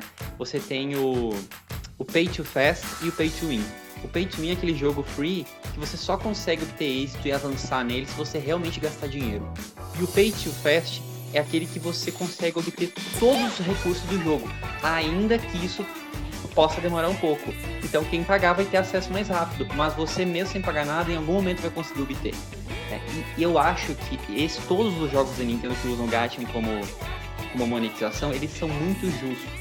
Tanto na distribuição de itens, quanto na diversidade de eventos que premiam com fichas, orbes, seja lá o que for para você gastar no gacha, é, como também na, na pluralidade de equilíbrio dos jogos para não ficar completamente é, assim o cara que gasta muito tem, tem muito é muito mais probabilidade de êxito no jogo do que aquele que não gasta. Eu acho que a Nintendo é muito justa nisso e apesar de não jogar o Dragalia Lost, eu li vários comentários dos jogadores que a empresa é extremamente benéfica em dar fichas de gacha gratuita em eventos. Então eu acho que isso tem que ficar bem claro aqui. Eu acho que a Nintendo faz muito bem, apesar de muitas críticas. É, eu quando fui testar, nas primeiras partidas eu consegui pegar personagem com 5 estrelas, que é o nível máximo. Eu fiquei tipo, isso aqui é o normal? Tipo, eu pegava cinco estrelas. Aí eu ia tentar de novo, ah, peguei quatro, outros eu pegava de três estrelas. Então, tinha bem uma boa variedade, pegar personagens de eventos. E a Nintendo também foi uma das primeiras, se não a primeira, que botou lá a opção, você olha qual é a porcentagem chance de você conseguir tal personagem. Na verdade, isso acho que é imposição legal, essa questão da, da chance de ser Correto. transparente em relação a isso. É... Não, teve é, em alguns países que se tornaram proibidos, né? Porque era considerado jogo de azar. Mas depois eles, eles se juntaram. A Nintendo, a Sony e a Microsoft botou que dentro dos consoles tem que especificar. E ela levou isso também para os jogos dela. Correto, de, de mobile. Padronização, né? Eu, assim, Todos eu... os jogos que aplicam loot box ou gacha é são, é obrigatório. Não é todos os países que aplicam essa legislação, mas acaba se tornando o uniforme, porque afinal de contas o jogo é produzido mundialmente. Então você é obrigado a disponibilizar é. Aí ela vai lá e coloca de obtenção de algum item ou personagem. Eu até concordo assim com a simplificação e as adaptações necessárias para jogos para smartphone e tal. É, agora, sinceramente, essa mecânica de, de, de gacha ainda não me desce. Eu acho que não existe gacha justo. O gacha é sempre injusto porque ele sempre tem o quesito sorte e loteria envolvido nele. Justo para mim era você pagar o jogo e você desbloquear um bom personagem é porque você venceu tal boss, porque você venceu determinado desafio, porque você fez determinada side quest e não nessa questão de insistência aí. Mas enfim, é, eu não consigo me divertir desse jeito. Eu gostaria que a Nintendo pudesse vender os jogos normalmente, como foi com Super Mario Run, mas é, o mercado de mobile é esse, né? E eu vou experimentando jogos superficialmente até que eu me canso dessas mecânicas. Esse é o problema, né? Esse é o problema. Eu também, o universo ideal para mim seria pagar o preço do jogo cheio.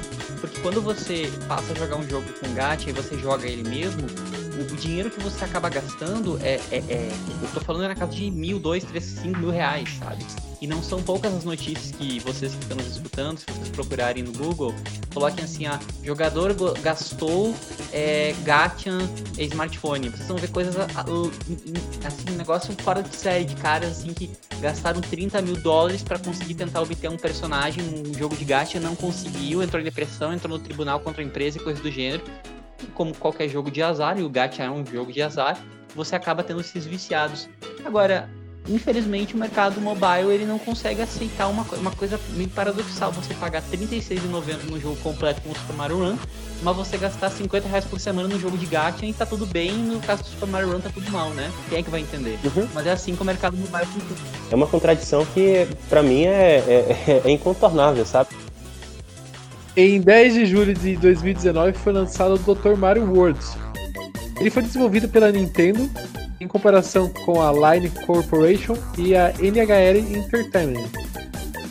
E foi produzido pelo Hideki Kono, que foi o diretor do Dragara Lost e todos os jogos que a gente citou anteriormente. Ele tem uma curiosidade muito grande. Ele é um jogo traduzido para o português, tem site em português, mas não tá, não está nas lojas brasileiras de aplicativos. É, Nintendo. O Brasil não faz parte desse mundo, né? Não faz parte do World. o jogo ele reimagina o clássico Dr. Mario para o universo mobile. O jogo continua tendo os vírus e as cápsulas de três cores, né? Mas ao invés da mecânica que conhecemos de Dr. do Dr. Mario clássico, de onde as peças iam caindo em, como se fosse um Tetris, a mecânica aqui muda um pouco. Você utiliza o touch para movimentar e arrastar a, as cápsulas pela tela. Ele também possui uma mecânica de, de gacha, onde você pode conseguir novos personagens do mundo do Mario e também alguns ajudantes que vão te ajudando durante as partidas. Ele tem o um modo versus, que você consegue duelar com pessoas pelo mundo todo ou com seus amigos. E nesse modo ele se aproxima mais da mecânica clássica do Dr. Mario. O lançamento mais recente da Nintendo para o mercado mobile foi o Mario Kart Tour. Ele foi anunciado em janeiro de 2018, mas foi lançado só em 25 de setembro de 2019. Durante esse período entre anúncio e lançamento, ficou uma grande expectativa entre os jogadores de como a Nintendo iria levar a mecânica de Mario Kart para o smartphone. Quando essa mecânica foi revelada, surgiu um pouco de, de ranço por uma parte dos jogadores. A, a mecânica do jogo, por mim, eu achei assim. Mais ou menos, porque eles tentaram fazer uma coisa simples, que seria o personagem ele vai correr sozinho e você só direciona. Ir pra esquerda, pra direita, uma coisa simplificada. Você nem sai da pista, né? Você não pode cair para fora ou ir pra parte que tem grama alta. Só que eles fizeram com a, a vista vertical, que muita gente criticou, porque devia ser horizontal. E tem muitos jogos que você joga horizontal e você pode controlar perfeitamente, como se fosse um jogo normal. Você vai apertando pro lado, pra esquerda, pra direita. E nesse você dá uma puxãozinho para pro, pro carro ir pros lados. A parte da que mais foi criticada foi como as microtransações. Porque eles têm duas, duas formas. Tem a parte do gacha e tem a parte do. que eles fizeram. Assinatura. É, uma assinatura. Semelhante a, sei lá, um passe de batalha de, sei lá, de Fortnite, de, de PUBG, de, de outros jogos assim. Só que, diferente de outros jogos que você libera coisas visuais conforme você vai jogando, ele você libera o modo 200 cilindradas. Que seria o modo que o carro vai mais rápido. É um pouco mais difícil, mas funciona para ser mais rápido. E com o modo Versus, você pode usar o 200 cilindradas contra o de 100 cilindradas. Que se torna algo meio que, vamos dizer assim, uma trapaça. Vai ter gente que vai pagar e vai ser mais rápido do que quem não paga na verdade, o jogo. Não, é, não, na verdade não é bem... Tá isso aí não existe, não. Não? Eu lembro é o que mais pessoas falaram. Eu, e eu acho que isso é a grande confusão. Eu, isso, isso é a grande confusão do, do pessoal que, que fala sobre o jogo, que acha que não entende essa mecânica. o que, o que acontece nesse caso, eu acho que eu acho que Deus se confundiu no seguinte sentido. Quando Sim. você tem a assinatura de Mario Kart Tour, você vai jogar o multiplayer online, você tem uma modalidade que qualquer pessoa pode jogar. E essa modalidade ela é alterada diariamente. Tipo assim, pode ser 50 cilindradas hoje, 100 ou 150. A diferença é que aquela, para quem tem o passe, só pode jogar quem tem o passe naquela ali. E ali, às vezes, ela tá 200cc no online. Mas você só vai jogar com quem também tem o passe. Então elas também vão jogar 200cc. Porque na época, o que eu tinha entendido era. Era isso. E muita gente também tava entendendo desse modo, que é. Você vai poder jogar 200 cilindradas e tem gente que não vai ter. Eu acho, vai... eu acho que assim, o que deixou as pessoas meio bravas foi o seguinte: Mario Kart Tour você não joga para ganhar a corrida. Você joga para fazer os pontos. E para fazer você fazer os pontos, você precisa combinar três variáveis. Na verdade, quatro, né? É, personagem, o carro, o planador e a sua habilidade dentro da fase. Se você tem os personagens mais é, poderosos, que você consegue, com muita sorte, através do sistema de gacha, ou você consegue pagando os valores os valores do jogo, você tem mais facilidade de pontuar. E com isso você consegue é, você consegue ganhar os campeonatos que o, o, que o os campeonatos que o jogo propõe a cada e que te semana. dão itens valiosos que são justamente as pedras para você usar no gacha.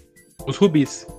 Agora, tem outra questão, o e de fato, um, um, dos problemas que eu percebi de muita crítica era justamente a, jogabilidade vertical que o Teus mencionou.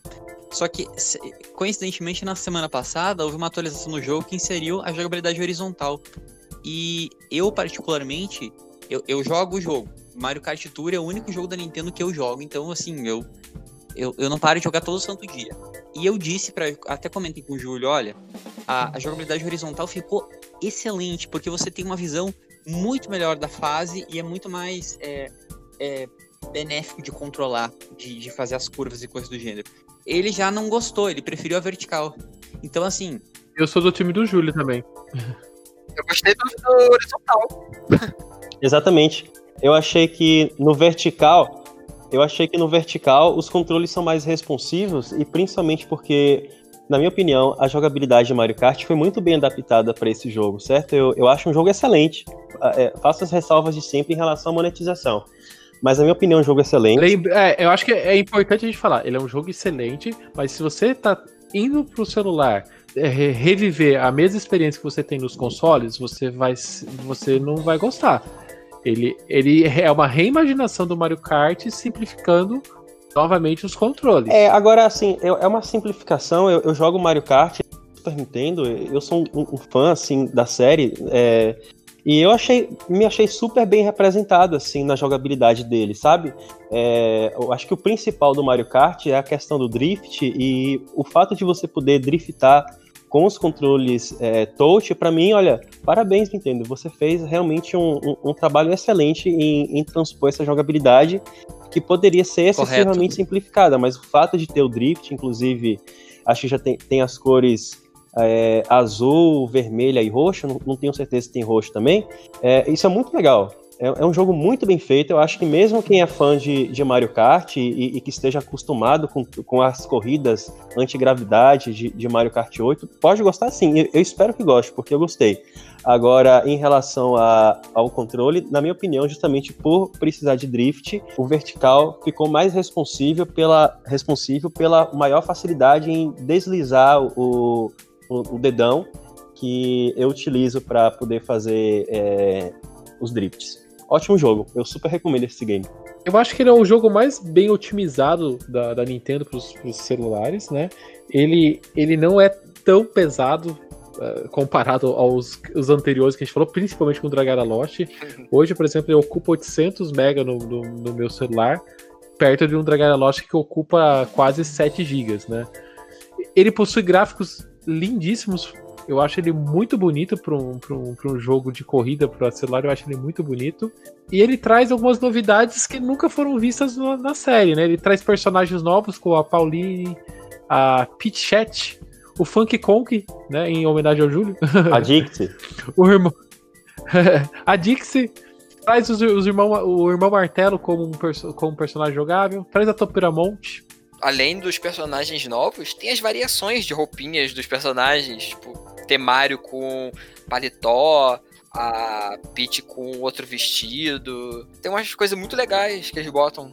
Olha, Teus, eu acho que agora, você vai arrumar uma, uma discussão gratuita com o cara que odeia esse tipo de fanfarra de Gatian, que é Júlio Rodrigo. Eu adoraria que eles levassem essas roupinhas pro, pro jogo normal. Tipo, na versão certa, né, no jeito certo. É, assim, eu quero que eles levem a, a mecânica de roupas pro jogo normal, Não, que nem o é. Mario Odyssey da vida, ele usa, fica trocando de roupa, mas eu não quero que eles levem como é feito hoje. Hoje eles fazem assim, é, Mario vestido de abacaxi, é um personagem novo. Não, eu quero, eu escolho o Mario e depois escolho uma roupinha pro Mario, Gente, entendeu? gente, a questão é o seguinte: a variação dos personagens do Mario Kart, com todo respeito, eu acho que está sendo feito por um time de terceiro escalão da Nintendo, certo? É, tem o Yoshi com chifre de rena e nariz de palhaço. Nossa, o, tadinho. o Yoshi vestido dentro de um ovo de Páscoa. A, a, a Pauline vestida. Eu, eu não vou falar para não, não ser acusado de, de sexista, mas vocês imaginam o que, que eu iria falar. Pela madrugada, quem é que está fazendo isso? Porque a mesma empresa que permite essas variações estapafúrdias de, de personagens veda que a Intelligent System faça variações é, bem É, feitas no, no, no. Paper Mario, dos personagens da franquia Mario. Eu, sinceramente, não entendo. Então, na verdade, essa questão da, da- da- das roupas, das variações, é uma, é uma questão que tem a ver. É- é- Ela é justificada por conta do Gacha. E aí vem entra um tópico do porquê que Fire Emblem Heroes também, para outras tantas coisas que a gente já comentou aqui hoje, faz, consegue obter tanto êxito comercial para Nintendo no mobile. Porque Fire Emblem é a única franquia que a Nintendo tem cuja a dimensão de personagens é imensa. Porque cada título da série traz uma dimensão de novos personagens. Então você sempre tem possibilidades inúmeras de estar colocando novos personagens do Gacha. E Mario é uma franquia com poucos personagens. Então como é que você vai ficar lançando novos personagens pro Gacha do Mario? Você tem que. A única forma disso é você ficar fazendo variações dos personagens existentes. né? E aí acaba combinando nisso. E é um debate interessante realmente pensar no que, que isso pode ocasionar, danos à imagem, coisa do gênero. Mas é o que é. Assim, eu acho que algumas variações de personagens são bem feitas, no entanto, a grande maioria é, é pouco assim, passa do, do limite da vergonha, sabe? É, eu acho que poderia ter tido um, um bom trabalho.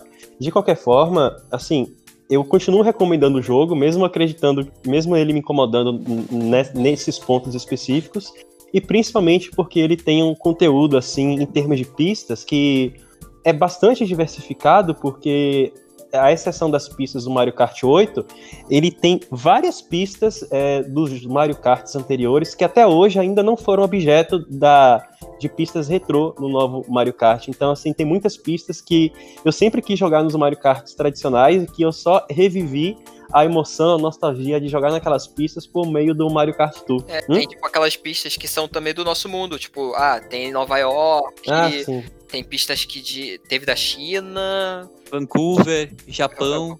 É, eles fazem umas com o nosso mundo pra, pra E ser também- legal, um tour pelo E- mundo. E, também diversas variações de uma pista já existente. É tipo Odyssey, né? Ah, eu acho isso maravilhoso, essa questão de você voltar na pista e ter umas rampas Isso. novas, alguns caminhos novos. Gostaria muito que no próximo Mario Kart eh, se inspirasse um pouco no, no tour e levasse essas mecânicas. E só pra terminar minha contribuição sobre o Mario Kart, eu quero me aliar ao Daniel no sentido de referir algumas coisas muito legais que esse jogo adicionou à série, que seria muito legal ver num jogo de console. Uhum. O... Duas coisas. Primeiro, pela primeira vez, as moedas que você coleta nas fases possuem uma justificativa pra coletá-las que é. É, Eu acho isso excelente e maravilhoso porque nos últimos Mario Karts você coleta moedas em números que em números assim, tipo, coletei mil, vou desbloquear um carro. Mas é uma coisa meio genérica. O legal é você coletar as moedas e que seja num limite maior do que 10 que o jogo te possibilita, que só deixa coletar 10 por fase no jogos de console, e você tem um mercadinho pra você ir comprando coisas, inclusive podendo comprar roupinhas ou É. variações de personagens. eu tava Seria muito legal. também. E o, outra, o outro ponto é o sistema de desafios. Isso é muito legal, porque para quem é um completionista e gosta de ficar desbloqueando coisas em jogo, Mario Kart não tem tanto isso, porque você, nos últimos jogos, tem porque você vai desbloqueando é, carros e, e asas deltas e coisas do gênero. Mas seria tão legal se você tivesse uma espécie de sistema de conquista interno, alguma coisa assim, ou missões diárias, como tem o jogo, como tem o Mario Kart Tour. Então você vai, tem uma, uma série de cartelas de desafios que te premiam com moedas e com gemas para você fazer o gacha, e seria muito legal ter esse adicional nos jogos tradicionais da série. É, só deixando claro, não é que a gente quer que tenha o gacha, a gente só quer que a, gente consiga com, usar os itens para comprar é, os personagens do, do, em vez de vir aleatório Exatamente. que nem é hoje, né? senão, as pessoas, senão as pessoas vão ficar bravas. É, você vai na pista é. pegando as moedinhas, correto, termina correto. a corrida, você vai na loja, ah, eu quero comprar esse chapeuzinho aqui pro Mario. Ah, eu quero comprar esse negocinho aqui pra Peach. Você poder montar o, o, seu personagem, mais ou menos. Como se fossem as roupas de mim. Então fica a dica: se você não, não testou nenhum jogo da Nintendo nos smartphones, a gente recomenda o teste. Eu queria agradecer a participação do Yuri. E, Yuri, onde que o pessoal pode te encontrar? Bom, pessoal, eu gostaria de agradecer vocês pelo convite para esse bate-papo muito legal que a gente teve aqui, um debate bastante propositivo, onde a gente pôde analisar esses vários recortes, essas várias nuances da Nintendo e suas estratégias mobile até o lançamento de algumas de suas franquias para os smartphones. E eu espero que o público também tenha gostado bastante da, das informações que a gente compartilhou aqui sabendo que muita coisa ainda poderia ser dita, mas aí a gente ia estender esse podcast ainda mais. É, para quem quiser me seguir, me encontrar, eu recentemente criei um perfil de humor é, e também de análise sobre coisas da Nintendo, utilizando a figura do Captain Rainbow, que é um personagem muito interessante que a Nintendo criou aí um jogo para o Nintendo Wii. Então vocês podem me seguir no Twitter é, a partir do Capitão Arco, C maiúsculo e A de arco também maiúsculo. É, mais uma vez, muito obrigado e parabéns pelo trabalho de todos vocês. Esse foi mais um episódio do Ultra N Podcast. Se você está ouvindo no, nos agregadores de podcast, não deixe de seguir a gente. Se você está no YouTube, por favor, se inscreva. 70% da nossa audiência não é inscrito no canal, então a gente vai pedir essa ajuda de vocês. É, a gente recebeu um grande apoio durante a semana com o último podcast sobre o, a história da Retro de muita gente. Eu queria agradecer muito a vocês. Graças a esse apoio, a nosso engajamento subiu bastante. É, só durante um podcast. Então, muito obrigado a, a, a todo mundo. Foi muita gente. Não dá para lembrar de todo mundo. Eu também quero agradecê-los tanto pela, pelo engajamento, por nos ouvir até aqui. E o meu Twitter é o Júlio Rodrigo X, caso queiram trocar alguma ideia. E eu voltei a jogar Mario Kart então se vocês quiserem comparar recordes, estamos lá também. o meu Twitter é Jackson Teus com underline no final. Você pode me encontrar lá e eu bato papo, eu aceito quase todo mundo. O meu é. O meu Twitter é o Daniel Ren. Mas você também pode seguir. Mas você também pode seguir o perfil do Ultra N Podcast em qualquer rede social. É só procurar lá, Ultra N Podcast, ou acessar nosso site ultraendpodcast.com.br. A gente também quer saber o que você acha dos jogos mobile da Nintendo. Comenta aqui quais, quais jogos você jogou e quais jogos você mais gosta, ou se você não gosta. A gente se vê no próximo episódio. Tchau, tchau. Tchau. Tchau, tchau.